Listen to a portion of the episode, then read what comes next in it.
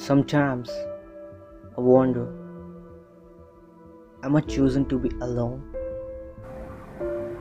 Whoever comes in my life vanished with the time floats. And I'm fucking tired to be lonely anymore. Sobering my nights on the floors,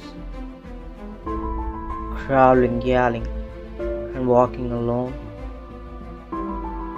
People left us without giving any reasons.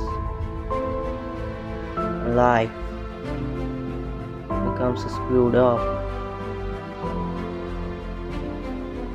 That's why I don't want to make any bonds further with anyone or anymore.